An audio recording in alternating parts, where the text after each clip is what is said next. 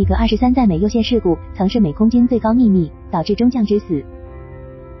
八月十三日，在美国密歇根州伊普西兰蒂 Willowan 机场举行的密歇根雷霆航展上，一架注册号为 N 二三 UB 幺零三八幺零七的米格二三 UB 战斗机，在先后两名飞行员弹射逃生后坠毁。根据目前的新闻报道，两名飞行员未受到明显伤害。根据飞行国际等航空媒体的报道，飞行员在飞行中感觉到飞机似乎失去了动力。当时，这架米格二三 UB 掠过一栋公寓楼，坠落在维弗里湖滨公寓停车场，并撞毁了地面的空置车辆。目前，美国联邦航空管理局 FAA 已经介入这一事故并展开调查。截至目前，并未公布事故原因等信息。米格二十三是苏联在二十世纪六十年代开发的一款飞机，采用变后掠翼设计，曾出口多个国家，参加了多次局部战争。目前还有多个国家在使用米格二十三战斗机。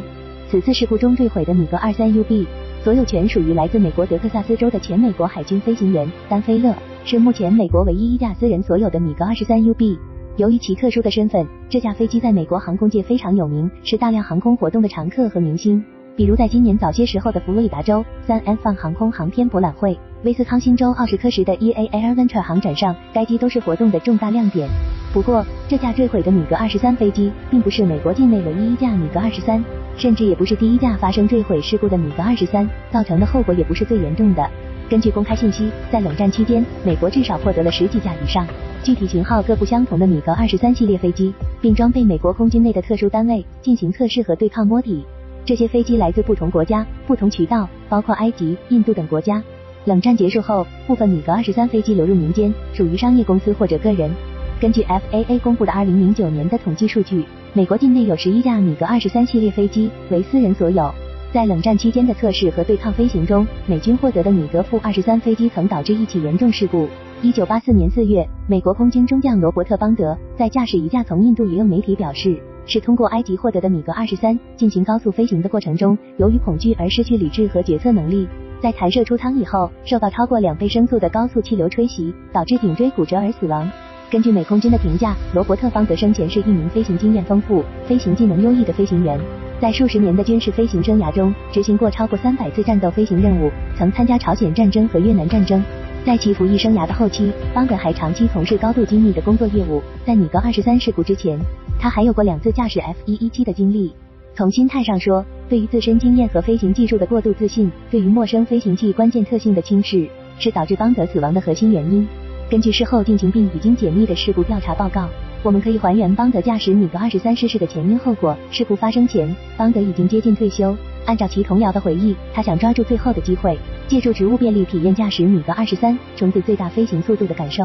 按照当时的资深飞行员换装课程，在驾驶米格负二十三前，飞行员必须要经历一次地面滑行，以及三次熟悉飞行操作的飞行，两次熟悉米格负二十三机载系统，比如雷达火控的飞行之后，才有资格接受考核。但邦德借助其职务地位和个人威望，违背了相关管理制度，只进行了最基本的米格二十三操作步骤学习课程后，就驾驶米格二十三进行了极限性能条件下的飞行，这使得他对于该机的很多关键特性完全不了解，更不可能进一步掌握准确识别和处理险情的方法。由于气动布局和飞行控制系统设计上的局限，米格二十三在很多情境下飞行和操作特性很不稳定，甚至危险。而在跨声速区域和超过两倍声速的区域，这种现象尤其严重。罗伯特·邦德驾驶米格二十三，在高空超过两倍声速以后，首先遭遇到了发动机推力无法减小、无法关闭加力的现象。雪上加霜的是，防止发动机长时间开启全加力，导致超温毁坏的保险设计也迟迟没有发挥作用。随后，邦德试图通过把机头拉起一定角度，从而实现减速，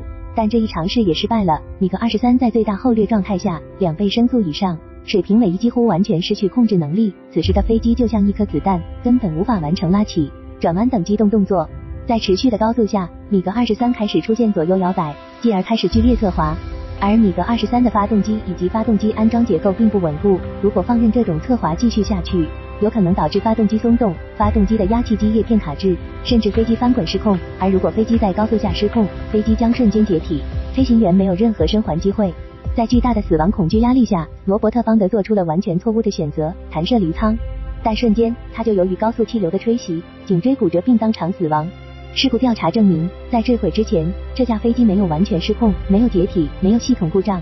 即便在弹射之后，这架米格二十三也未失控，反而推力慢慢减小，速度慢慢降低，发动机此后退出加力状态，以略低于军用推力的功率运转，最终因无人控制而坠毁。由于此次事故的特殊性，美空军在事发多年后对事故原因都未予公开。在事故发生后的第一时间，面对媒体的追问，美空军对于邦德因驾驶米格二十三飞机死亡这一消息不予肯定，但也未予否认，只表示邦德死于特定的测试用飞行器。一九八四年五月，美联社记者弗莱德霍夫曼对这一事故进行了专题报道，首次提及一些传言，邦德之死或与米格系列飞机有关。随后各大报纸跟进报道，美空军在舆论压力下首次承认邦德之死与苏联制造的飞机有关。但此后多年，邦德的死因依然是美空军的最高秘密之一。由于事故发生地点和人物的特殊性。美空军担心舆论聚焦邦德之死会导致其多个高度秘密的项目遭到曝光，包括米格项目、F 一一七项目、五十一区、五十二区和核动力火箭测试等。不过，在美政府和美空军的舆论引导下，